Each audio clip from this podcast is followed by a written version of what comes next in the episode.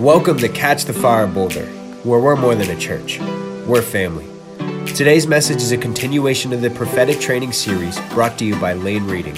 To find out more information about this podcast or other resources, please go to ctfboulder.com. All right.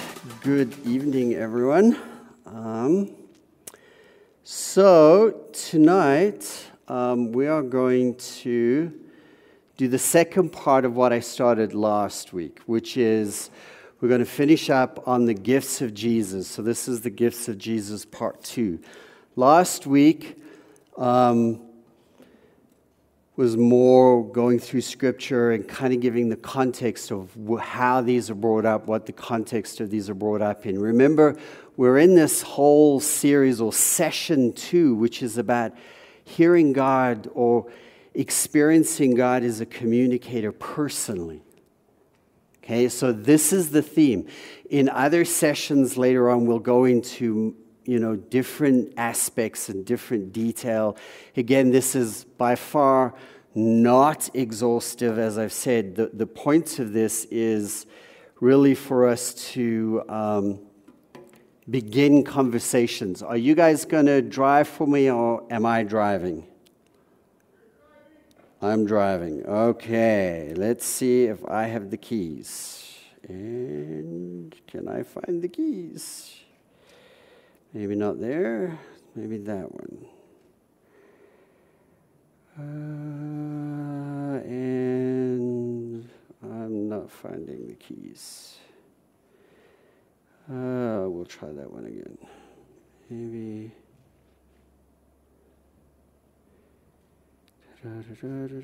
Give me a second, folks. I'm not finding the keys. Hello? Sorry, Dom. I've tried both. One says studio, one doesn't. Okay, studio would be good. Retry, retry, retry. What is it with me on my phone? It... Ooh, slam. As Steve would say, I'm not Apple Starlick. Uh, what can I say? All right, studio, you said. All right, let's try again. Um, and survey says, I'm still not seeing it, so I'll wait for Don to get back. Well, before we jump into the, the second part of the teaching, I have to do due diligence to try to make Christy smile and some of you, so I have a few more um, dad jokes. Here's my phone, so that's. Um, all right, so um, to all the students out there, did you know you shouldn't drink water and study? Chemistry proves that concentration decreases with more water.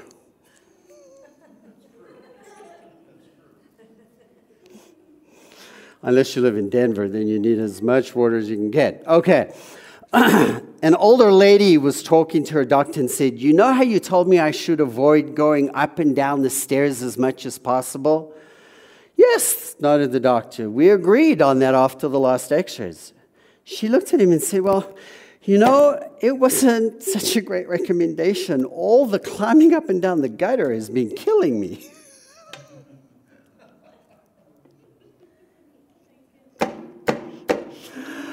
Okay. Um, what do you get when you pamper a cow? Spoiled milk. Did Adam and Eve ever go on a date? Nope, they only had an apple. okay. I got a few lives. Um, all right, so, Dom, any success? More choice. okay, uh, we only have so much time, so let's let's jump into this. Um, what I want to do is just, you know, we're to we're to paint some pictures about the fivefold gifts, the gifts that Jesus has given us. Thank you. Okay. Um, so, Jesus has given us some gifts. And remember, the whole point of this is about how does this help me experience God as a communicator? How does this help me hear Him? How does this help me grow in who I'm meant to be? Because we read all of these gifts are given so we can grow up, so that we can become more mature.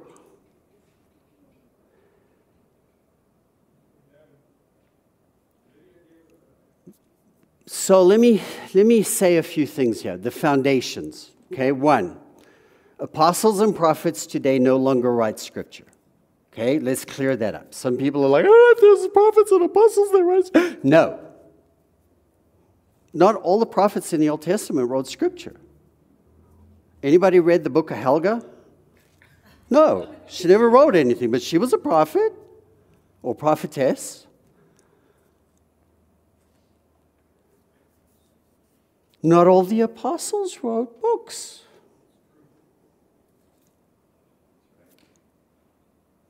Matthew, Mark, Luke, John. unless I forgot how to count, there's only four, and there were 12, maybe 14, but we'll get to that.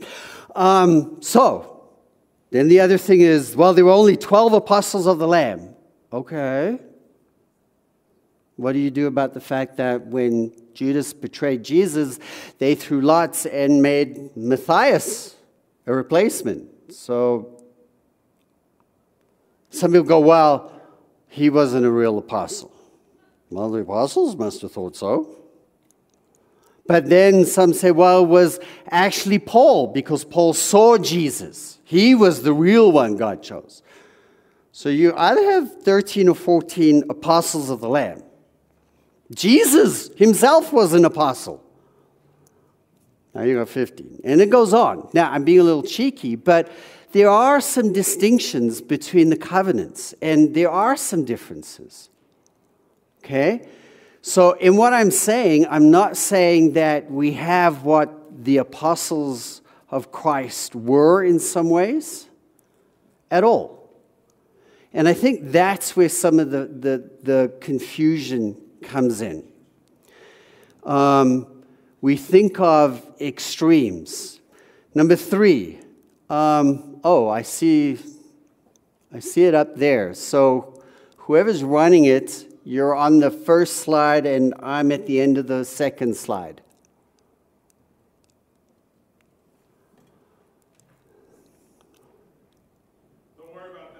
Okay, I'm just going to go on. Okay, so um, in other words, Scripture is full of apostles and prophets in the New Testament outside of whatever. And I bring this up because their roles are very controversial in some ways. Um, I have a slide that says Surgeon General warning because if I said to you, name a teacher, none of you would twitch and get awkward and kind of look at me like, oh no. Uh, teachers are teachers. If I said to you, name me a pastor, even if I went to another country and made it contextual, I could say, name me your rabbi, name me your whatever. People know that role. We're comfortable with it.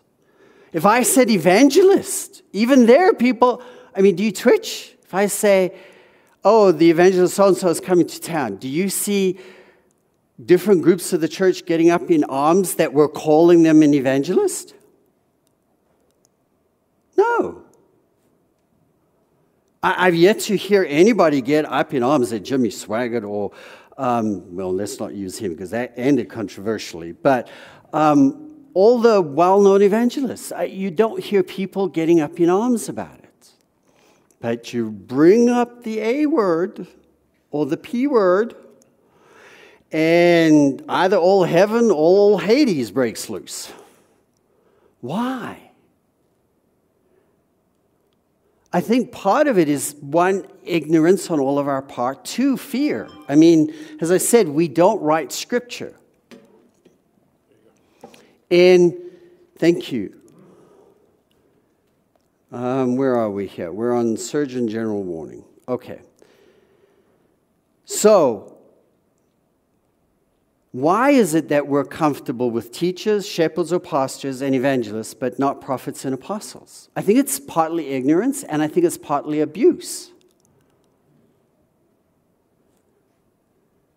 Are you telling me that evangelists have been as pure as snow and there's been no abuse? All of the teachers are perfect. They've never taught heresy. They've treated you perfectly your whole life, right? There's never been a pastor who's wounded you. They were perfect shepherds. Obviously not. So, why do we have that standard for the apostles and prophets? I know what I do because they tend to be a little more powerful and a little more harmful. and when they bite, they don't leave much behind. Literally. Now, I'm being a little cheeky, but hopefully you're getting my heart. Remember, the point of this is to start discussions. So we need to demystify some of this, okay? And I, am just talking about it so that we can get understanding. It says that God gives us these gifts to train us.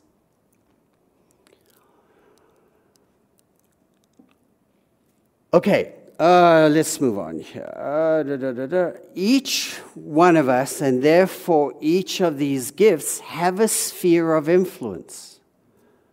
Okay? Somebody can be called to be a teacher. Are they going to teach 10? Are they going to teach 30? Are they going to teach 5,000? Are they going to teach 5 million? That's a sphere of influence.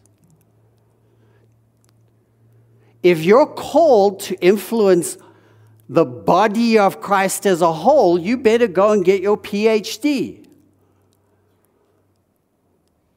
And you better speak Hebrew and Greek for breakfast, dinner, and lunch, and snacks in between. Serious. Otherwise, you're going to have absolutely no impact on most of the body of Christ. Now, so if God says you're a teacher, you want to know what the context of that is.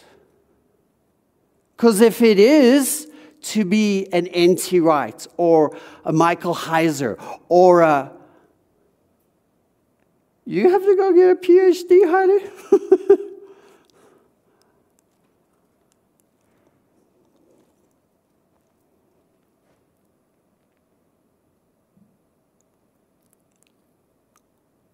But not all teachers are called at that level. Some people, God says, you're a teacher, and then they'll end up at colleges or universities or oh, schools. Oh no. This division we have between secular and sacred has to stop. So, the Surgeon General warning is I'm going to throw some things around. I'm not saying I'm accurate. In fact, in some areas, I'm not sure. But I'm trying to start a conversation for us to think why? How does it impact you? When guest speakers come in, some of them you go, oh, peanut butter. Others you go, oh man. Now, if you're a teacher, it's like, oh my goodness, I need to study more, not like as demonstrative as I'm being. When the shepherds come in, all the shepherdies go, oh, We need more relationship. We're going to get together. We've got to start more groups. The evangelists come in as, I'm going to go to every bar in the county and in the city and in the state. Am I wrong? I mean, those, that's typically more evangelists. What intrigues you? What motivates you? So when we're doing this, this isn't so we can get some dry list of this is an apostle, this is a prophet. And I'm not saying you are those. I'm saying something in you zings. And it's not just one. I don't know any one dimensional person. I don't. All of us are called to go, meaning to be obedient. When God says do something, we do it. Oh, that's apostolic at some level. All of us are called to hear God. In fact, God says, I want you all to prophesy. Oh my goodness, now you've got to be prophetic. Then God says, you need to be able to share your testimony and witness. Now you're an evangelist. And you're supposed to be able to teach. Now you're a teacher and care for people sucks to be us, right? Uh, it's just like, well, really? Remember, we went through that whole thing that God gives us a summons when we say, Yes, Jesus, I love you, whatever you want. He's writing the fine print under our signature. Now, here's the issue. Remember, there are levels of maturity. In 1 John 2 13 through 12, it talks about young children, and adults. And I want to just talk about at a level here is that as we grow, we have the infant level, which is the milk level. We have the child level, which is the bread. Okay? And then we have the adult level, which is the meat. So you have knowledge, you then have understanding, and you have wisdom. So, depending on the maturity depends on how the gift expresses itself. And we're never, you know, it's like, oh, well, now I'm a child and now I'm an adult. As I've said, we have layers and levels. Okay, these are controversial, I think, mostly because we just don't understand, and they've gotten mythical you know, whatever around them, like, ooh, if that's an apostle, then somehow we have to bow down, kiss the ring, and they're never wrong. Or if that's a prophet, and no. Do you know that the business world, the political world, and the military world are much better at understanding apostles and prophets than the church is? I, a friend of mine sent me a book on the military about prophets in the military. That's not the way we would understand prophets, but it's people who understand warfare at a whole different level. Every now and then, they have people who come up in their ranks who have to do simulations of warfare who absolutely do not follow the rules, and everybody gets mad because they win. It's only the apostles who understand we better pay attention to this because if we don't, somebody's going to do this and destroy us at warfare.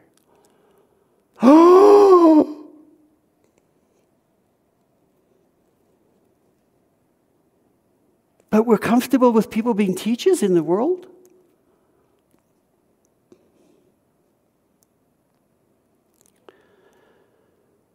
Okay, let's move on. So that's kind of the prelude. So a lot of what I'm going to talk on here, um, I get out of Alan Hirsch's book called 5Q.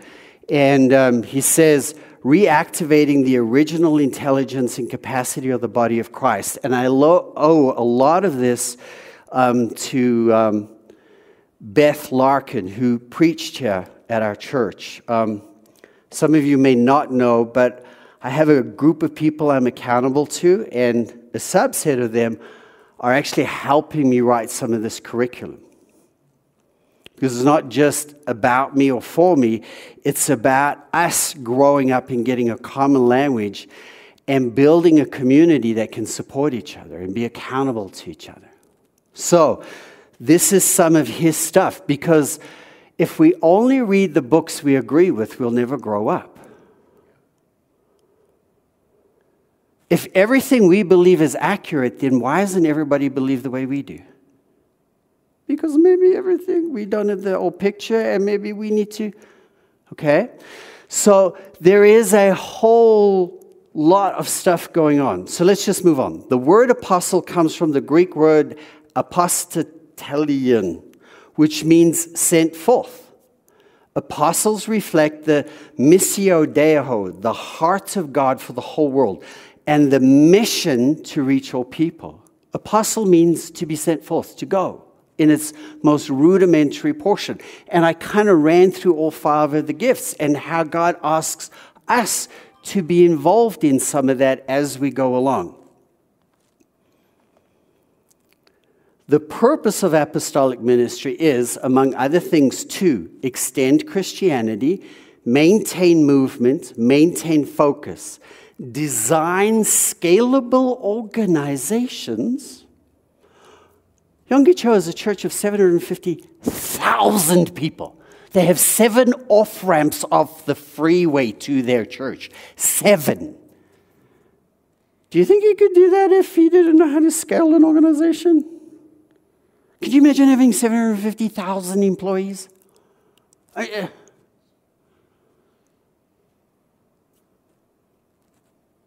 this is the part of Christianity most God. I want peanut butter. Here I am, God sent her.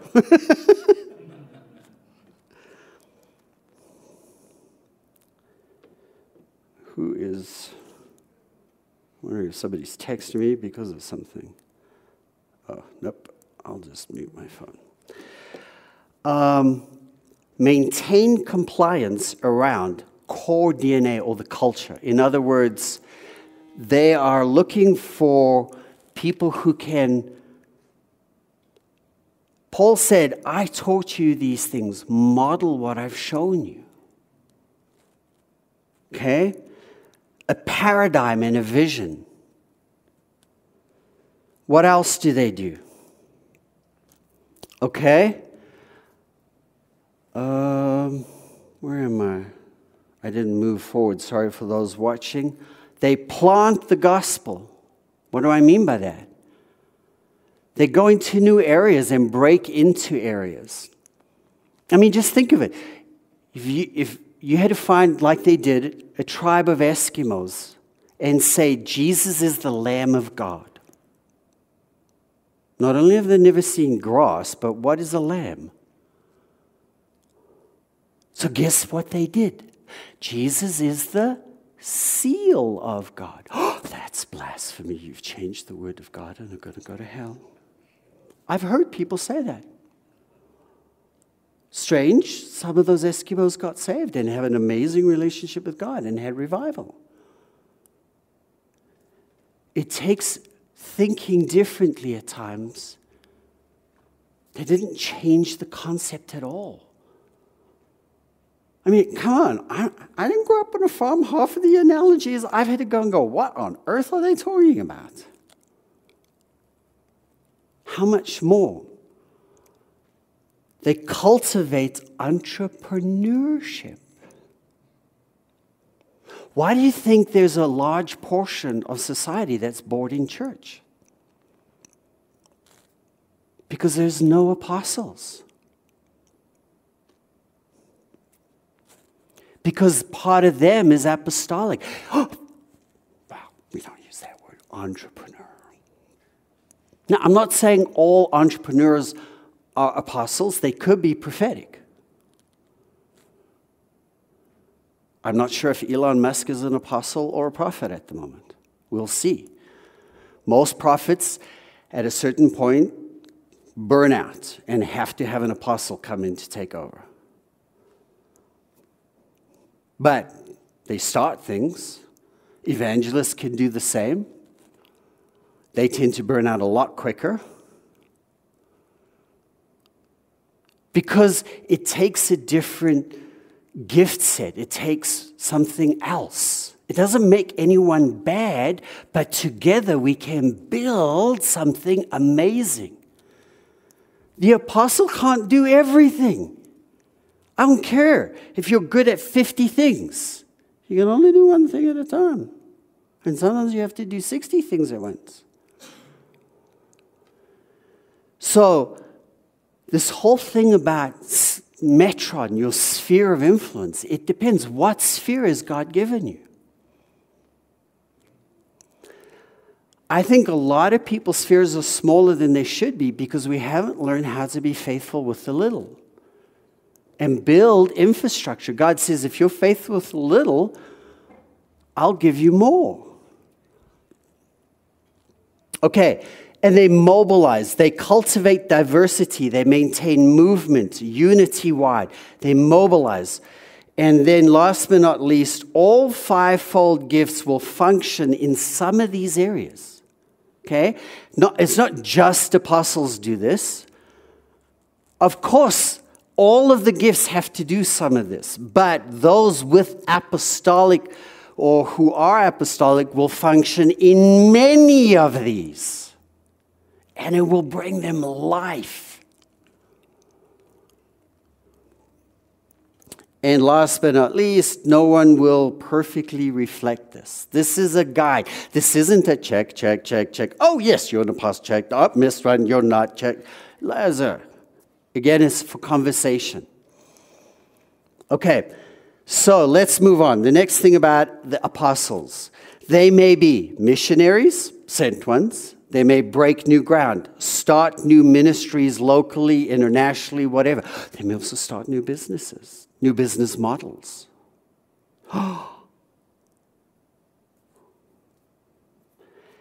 Can look entrepreneurial. So if God is saying you're one of the giftings, you've got to understand context. I know some people that God is called to be in the church, but because they were hurt, they refused to.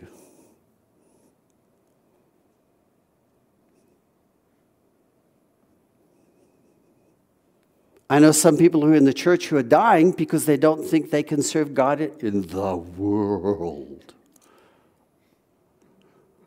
Like, we all buy electricity from Christian people. We all buy our groceries from Christian store. What is this? Okay. Um, all right, now the nasty part. Examples of people in history and now in and outside the church who might be apostolic. Steve Jobs. but he's not Christian. Hopefully, I buried that one. Catherine Booth, Franklin Delano Roosevelt, St. Juan, and I can never say this, Junipero Sierra, Thomas Edison. Let's just stop there. Thomas Edison. We just know he created the light bulb, right? Do you know that he had to create the entire electrical grid and industry?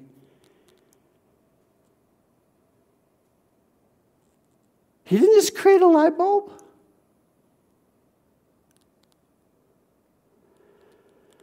Heidi Baker, Jack Hayford, Mark Zuckerberg, Henry Ford. He created a whole industry.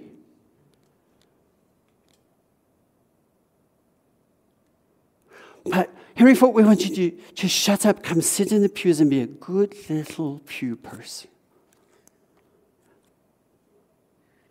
Really? You're going to go and tell, I don't know, the Apostle Paul, shut up and sit in the pew.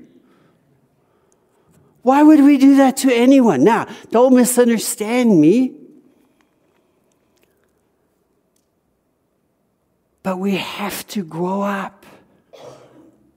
That doesn't make apostles more important than anyone. True apostolic, you know how you know when you're around somebody who's apostolic? Is they know how to facilitate your gifting better than you do. They make space for you.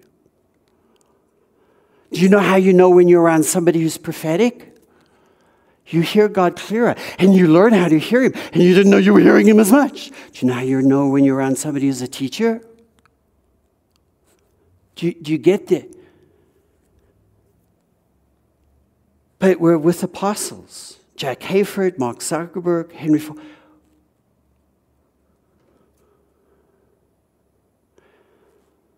Now, in some ways, well, let, us move on. I'm going to jump ahead. Now, is this, and this is all. There's no more. Okay.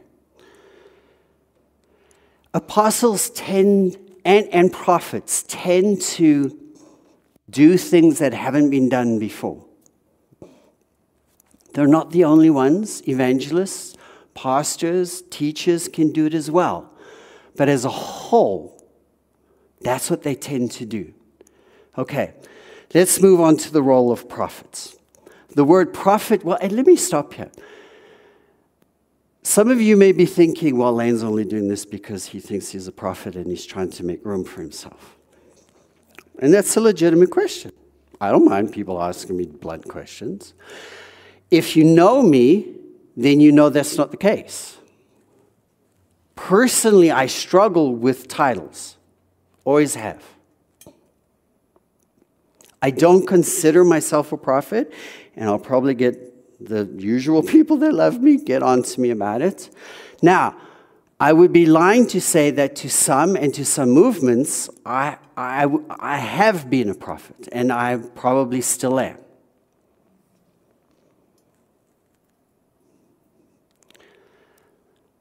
But it's not who I am as a person. Just as whatever we do for a job, it, it doesn't, that doesn't make who you are. Now, we can go through this. I struggle with it, I think, because it has so many connotations. And just because I may be a prophet to some people in some groups and some, I'm not to everyone. Neither are Paul said, I'm not an apostle. There's these other apostles. He, okay, this isn't a competition thing. This isn't about me. I'm asking you to evaluate where you're at and what you're doing. I don't care if you don't, I don't care if you think I'm a horrendous teacher. I mean, the teachers out there must be going, oh, Lord, just stick to the point, Lynn. There's A, B, just, you know, your rabbit trails have rabbit trails. But do, do you hear my heart in this? This isn't, this isn't about me now saying these people are apostles and we need to. No. This is about who impacts your life and what do they do? And how do we grow? Because when we realize more of who we are, we can lean into God. Just as in the, the, the, gifts, I mean, as, as we're, you know, when you feel nudges or, you know, at times people have ministered going, you know what, I walked in and I was fine, and then my legs started hurting. And then we were told to pray for people, and the person I prayed for, their leg was hurting, right where mine was hurting. Was that God? And when we prayed, their pain went away, and mine went away. I'm wearing God. Now, isn't that how it happens? That's how we start learning. And so then we go the next time, you know, well, I've got a headache and my back aches. Is this God? And, and then we start feeling everything. And then we have to calm down. And, and then it happens again. And then God moves. And we learn how to, it's the same with this. Not every prophetic person out there is helpful to me. That doesn't make them bad and me right and them. No. We have different spheres and different things we're called to do. I mean, how many of you would have wanted to have Ezekiel as your next door neighbor? Close the curtains, honey. It's that season. You know, don't look now. well, come on. Somebody had to live next to him.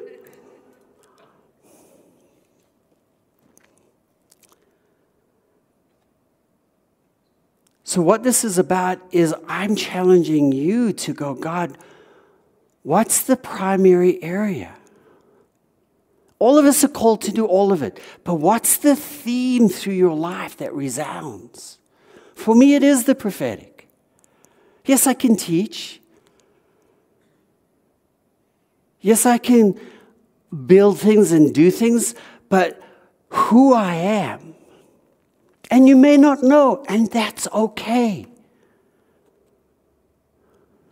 I mean, you didn't pop out going, oh, there, I'm, and no, you came out screaming. It's, it's, it's the journey. And there's seasons and things to go through. So let's get back to you. Okay, the word prophet comes from the, the Greek word prophetes, which means spokesman. Now, I, I said a lot of the stuff we're getting is from this one guy's book, but one of the things is that there's also seer. And some of you have heard me teach on that. So when I use the word prophet, I mean those who see and those who hear. And there's a spectrum in between. Um, In pop culture, we have this picture of prophets as people who tell the future, and often there is a negative bend to the idea, the prophet of doom, gloom, and condemnation, as I've been addressing as much as I can. Telling somebody their sin isn't news. Now, don't misunderstand me, but getting people to believe what God says about them, now that's news. That's Really? God thinks that about me? You got to be kidding. Like, really? The God of the Almighty God thinks that He wants to hang out with me. I don't even want to hang out with me. That's crazy talk. Okay. As we look at the role and function of prophets in the Bible, we see the biblical prophet was a mediator or a bridge.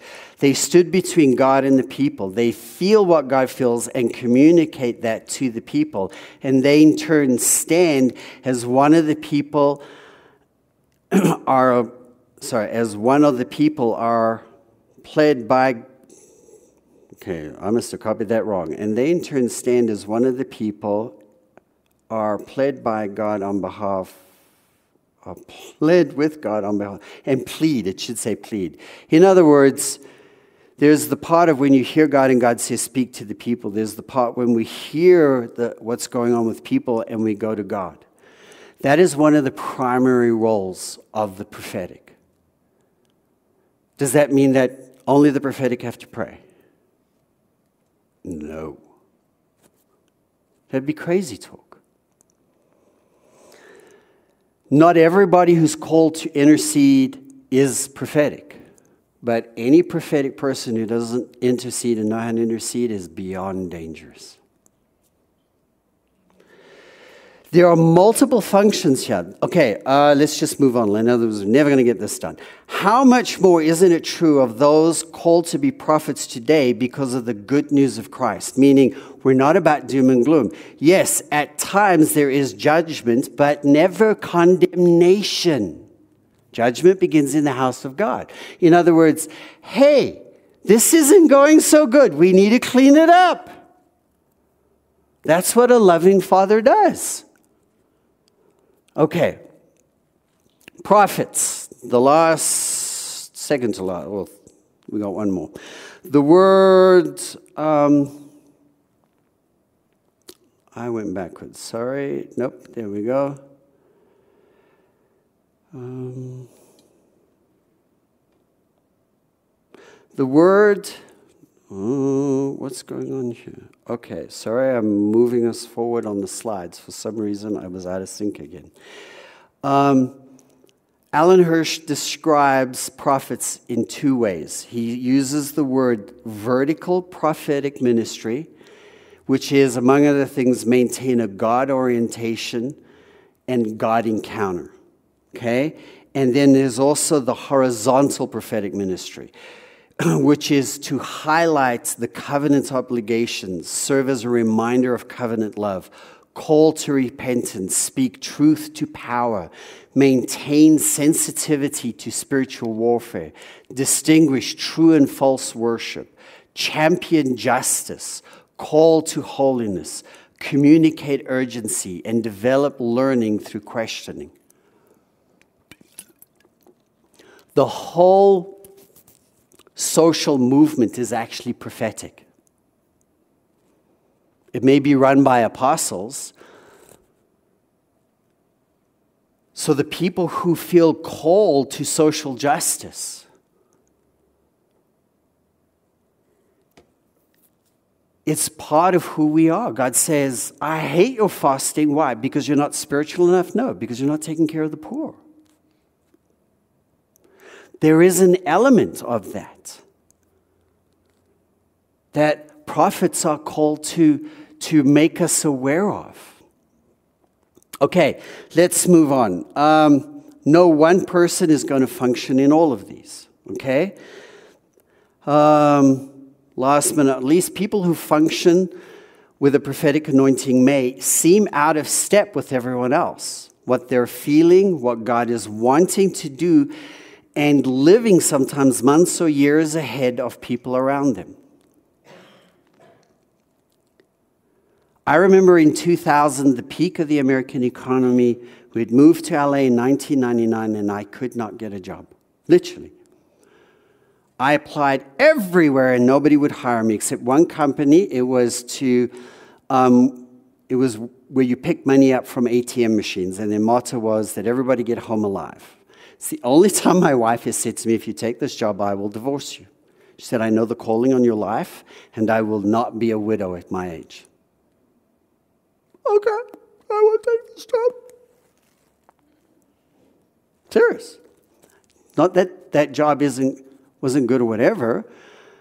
My wife just went, Oh, we're not doing this one. Now, why do I say that? Because I was desperate and crying out to God, and my friend Ed and Barbara, I used to sit on their porch and just cry and cry because at one point God said to me, What I'm putting you through now, I'm going to put the whole world through. And when I do, I'll bless you. What do you do with that?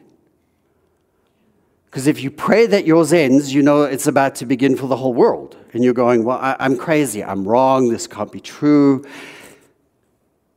And then he would speak to me again. And then I just cry. God, don't do this to me. Don't bless me again. And then he began speaking to me. And he showed me the stock market at the time, I think, was just above 10,000. He showed me we would get above 12, then it would go to 11, then it would go to 10, then it would go to 9, then I saw it dip below 8. And he said, when that happens, you must invest. I don't have any money, God. I don't even have a job. And he said, You will invest as a prophetic statement, and so that I can bless you. And he said, Do not buy into the fear and the panic. And he said, This, and some other things I don't want to get into at this, this level. I remember going to a friend who ran a multi billion dollar portfolio in the stock market, and I said, So, I think it had, was getting up towards 11. I said, What would happen if the stock market got to 12? He goes, well, eventually it's going to get there. And I said, How long do you think it's going to take? And he said, Ah. And I heard God say, It'll be at 12 within a year. That was the beginning of, I think it was what, 2007? Long story short, I said to him, So it gets to 12 and it drops to 11. Yeah, drops to 10. He goes, Oh, that'd be pretty severe. I said, What would happen if it dropped down to 9? He goes, That will never happen. It's impossible. He said, That would be a global catastrophe and they won't let it happen. I didn't tell him I saw it go below 8. What happened? It went below 8. I had a few thousand dollars at the time because I did have a job and I was employed through the whole time and I cried my eyes out because I remember what my father had told me.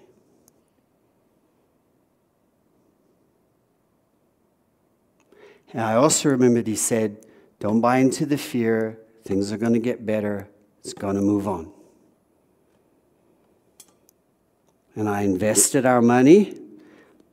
And two years later, we had made enough money that we could buy a house. He blessed us. Why do I say that? Because we are, in some ways, in a similar situation. I'm asking you to hear God, what is He saying to you now? As I've said, there's a lot of conspiracy theories out there. I mean, even if all of them are true, none of them help you to obey what God is asking you to do now.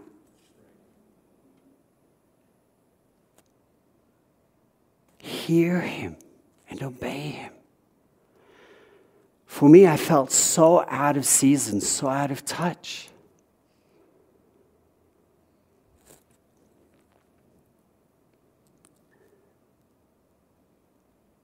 Some of you feel that way.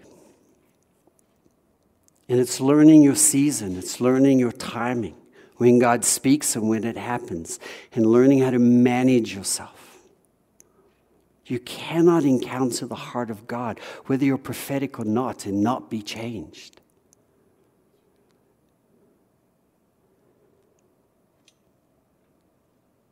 That experience helped me grow in my faith and, you know, so that as when God said, go and break the drought, it was like, God, Layne, no confusion here.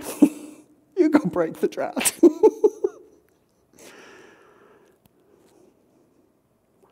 and he said to me, This one must be public. Layne, God, no confusion. We're not doing this. Here I am. Send somebody else. I don't want everything that goes with that. It gets real, guys. Jesus told his disciples things, and it says, when he had died, later they went, Now we believe. Hasn't God convinced you of a few things? There is a lot of timing that's going on now. I call them like, it's like convergence times. It's like all these disparate things in our lives, and suddenly things start coming together. And it's like, oh my goodness. I want to encourage you to hear him and listen. And if you've never stepped out, take small steps, just like Abraham did.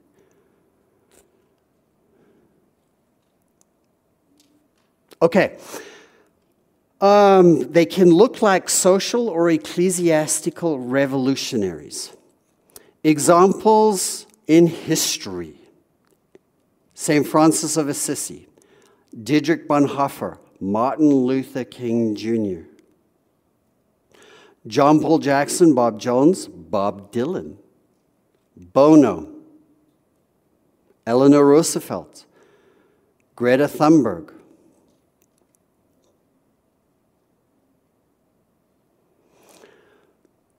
You decide.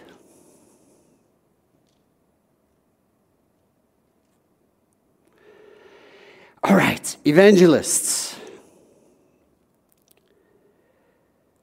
Um, the word evangelist from the Greek, evangelistios, which means bringer of good tidings. In my experience, it's interesting. I, if you haven't heard, you know, I, I was exposed in the late 80s to Bob Jones. He gave me a visual that has really helped me the hand as the fivefold. The apostle tends to be the thumb because it can touch every one of the gifts and it brings tension. Sucks to be apostles, they bring tension. Without tension, you can't move. I mean, walking is tension. We just get used to it. There's a difference between iron sharpening iron and iron grinding against each other and destroying itself. That, and we'll get to that in later sessions. But then you have the pointy finger. Guess which one is that? That's the prophet. Then the longest finger, which I won't separate out, the longest finger is the evangelist because of the reach. The ring finger is the shepherd. And the teacher is the little pinky because it can get in your ear. I mean, you don't want to put your thumb in there, do you?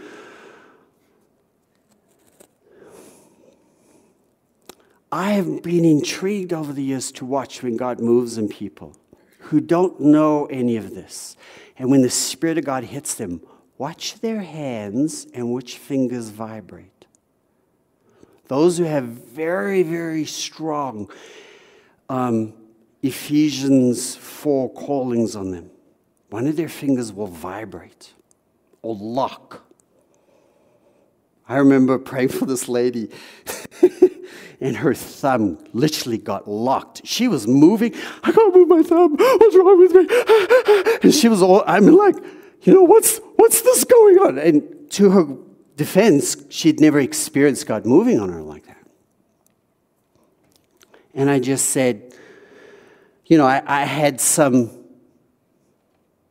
insight prophetically into her life and just said, da, da, da, da. and she goes, yes. I go, so, do you bring a lot of tension? Uh-huh. I go, that's why your thumb's locked. we learn through our senses. Now, it doesn't always mean that if somebody's thumb is vibrating there or their, you know, whatever finger, but just watch. You know, I don't want everybody staring at people's hands now. You know, it's not to be bizarre, but sometimes it will be noticeable, and it's just a helpful tool. It doesn't mean that they're called into the church, it may be in business. Sometimes, if, if a finger is vibrating a lot, it may be that they're calling who they are something else, but God is wanting to start building something else in it. Somebody who's been an evangelist, God may say, okay, their teaching finger may start. We never know. So let's be open. But as weird and as bizarre as I am, let me just throw that out. And we go, okay, we just went down the rabbit hole. I want the blue pill. The joy, so evangelists, the joy of encountering God seeps into every conversation that evangelists have. Sometimes they annoy me. It's like, really? Pollyanna has nothing on you, honey. It's like, they never. Have you been around evangelists? They're contagious. You don't want to be around them if you're having a good depression. Because you just you can't. Okay. Among other things, the evangelistic ministry communicates, elicits a response, creates an invitational culture. They sneeze the movement's message. They develop sticky messages or those tunes, you know, from commercials that you can't get out of your head. They present the value proposition, they create branding, values the individual, demonstrates catalytic witness, and recruits to the cause or business. Let's move on. When someone is called as an evangelist, they will lead people to Jesus. When they're an Ephesians 4 evangelist, they empower other people to lead people to Jesus. Well, isn't that what Ephesians 4 ministers are? To teach us how to do the work?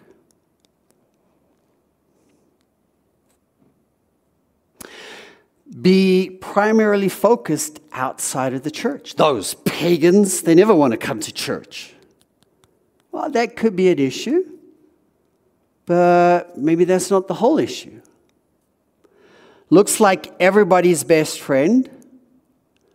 They create global branding. Examples of people in history Billy Graham, Greg Laurie, George Whitefield, Jonathan Edwards, Malcolm Gladwell, maybe Oprah,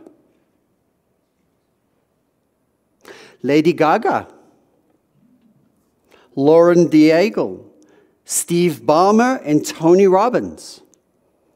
Do you know that Steve Ballmer was Bill Gates' right hand man? He called himself a Microsoft evangelist. Literally was his title. He didn't call himself the marketing CIO director of the fastest growing company in the history of the world at the time. No, he was a Microsoft evangelist. And he ain't a Christian. he understood the word better than we did.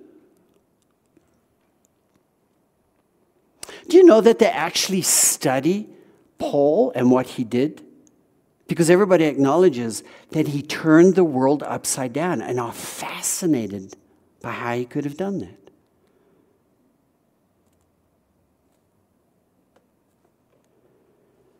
That's what an evangelist does. That's who they are. The apostolic tend to focus on the practical. The prophetic get accused of being out of touch or, you know, the evangelists are often accused of being an inch, you know, an inch deep and 50 miles wide. They know everyone. Those are some of the negative stereotypes. But you know, God wants an apostolic team. How do we work together? Pastors and evangelists typically hate each other. Stop bringing me the unsaved. I can't deal with the ones I have already.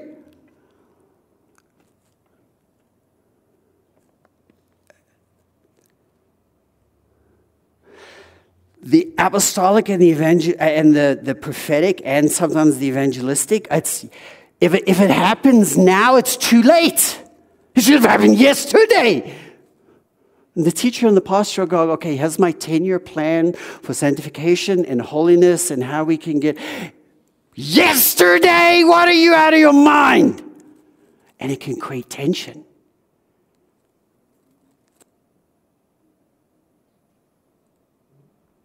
It's not either or, it's both and. It's walking in that tension and that dynamic. Okay, let's move on. Shepherds. And I've got to hold myself accountable here. We're out of time. We'll have to finish this off. At some point, we're going to end the gifts.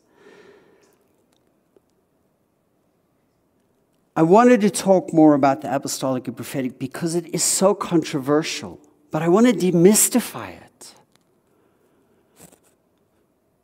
I read an article that said a third of all inventions come from dreams. I know several multi, multi, multi millionaires in research and development who are training themselves to do lucid dreaming.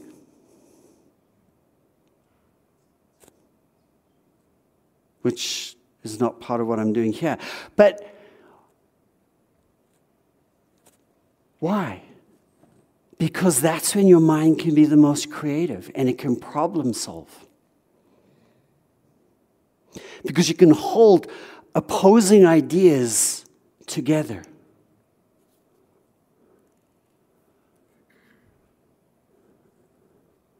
Who would have ever thought of taking fuel and putting it in a car and putting a family in it? It would blow up, it would kill people, it's not safe. I love what, what was it, Neil Armstrong who said, what, was your, what were you thinking when you were just about to blast off? And he goes, That every part of this rocket went to the cheapest bidder.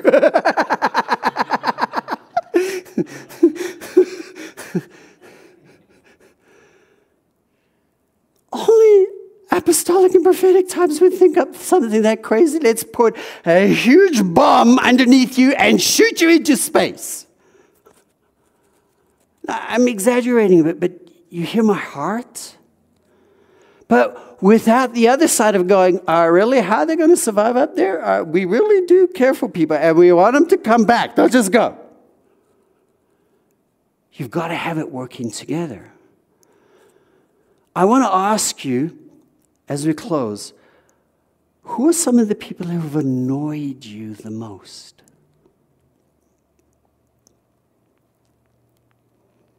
Because that's probably not your gifting, and that'll help you. I have learned, especially in business, to find those people and bring them close. I start off by getting to know them because they irritate me, honest. But I know if I don't get their opinion and influence in my life, I will not be as successful and we won't produce the best product. Or, and I've worked in medical IT, and so literally people's lives depend on what we do, so I take it seriously. So, who are some of the people who've annoyed you? Not just, I've asked you, who are the ones that you go, oh, I want to listen to them more and more and more? But who are some of the ones you go, I'm never going to listen to? I, I'm not saying to become that person. I'm saying part of becoming a leader and growing up is knowing who you're not. And for a while, the whole leadership thing was put all your time and energy on what you're bad on. No! Yes, we have to work on something. Put all your time and energy on what you're good at. And draw around you or in your sphere what you really want somebody else to do. If you're a details person, you need somebody who can see the forest. If you're a forest person, you need somebody who can see the trees. One example. If you can see both, oh, God help you. And I know a few because you think you can do everything. And you can. But you can't do 12 things at once. And then you wonder why you're burning out and you're tired and you can't hear God and nobody loves you.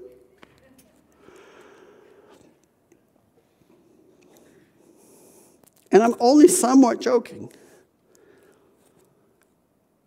This is why we need team. This is why it's important. This is why the enemy has fought this over and over and over. And you know what the foundation of the church is? It's the teachers, the pastors, and the evangelists are the foundation of the church, with Christ as the cornerstone, right? No. It says, the apostle and prophet, with Christ as the cornerstone, are the foundation of the church. Now, obviously, it's not just. That's a two sided. okay, hear my heart. What I'm saying is part of the reason we haven't seen unity and growth and maturity is because we haven't seen mature people in positions that they need to be. And I'm not just talking about apostles and prophets, I'm talking about teachers. Some of you know my passion for what Michael Heiser is doing because of what God spoke to me um, starting in 19, I mean in 2014, October of 2014. N.T. Wright, I've said to you, the Catholic, uh, all of the churches listen to him. He has that much respect and credibility. Is everything you say accurate? No.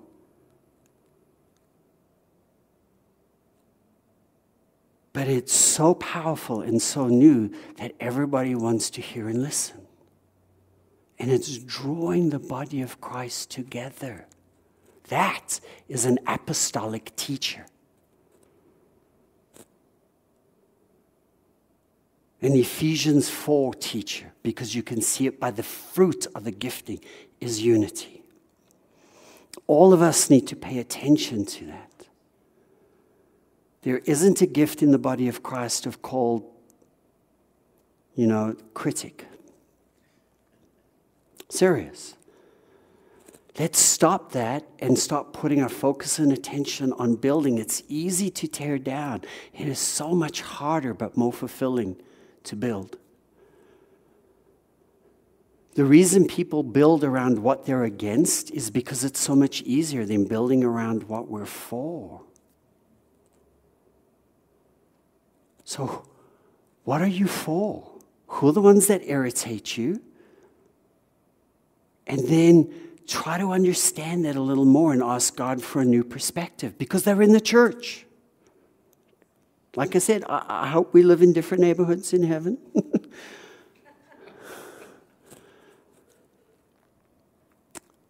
Hopefully, you hear my heart and we'll continue this because this hits us in our relationship, in who we are.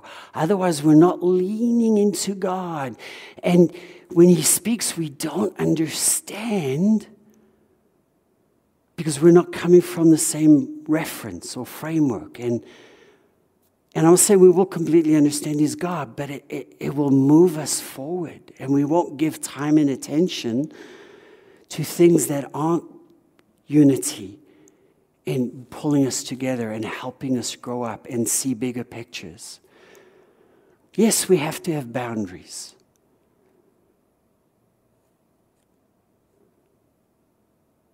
But not to the point that we're divisive.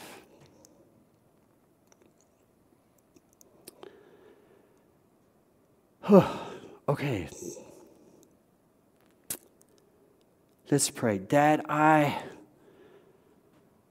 I thank you for the way you have designed things. You are Lord of your church, us.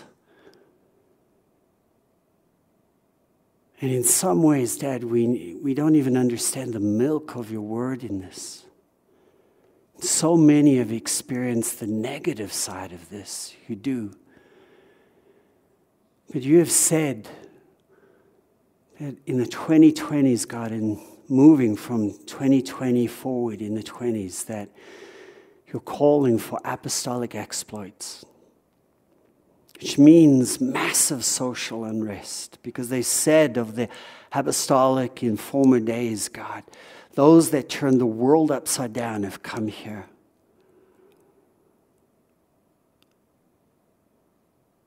And I thank you that we're entering into this, which means all of the gifts are coming alive. Not just these, and not just the ones in Corinthians, but God, your administrators and all the others we're going to look at. That who we are, there is a place for us, God. In your plan, in your destiny, your vision and so I ask for hopelessness and helplessness, God, to be broken off us.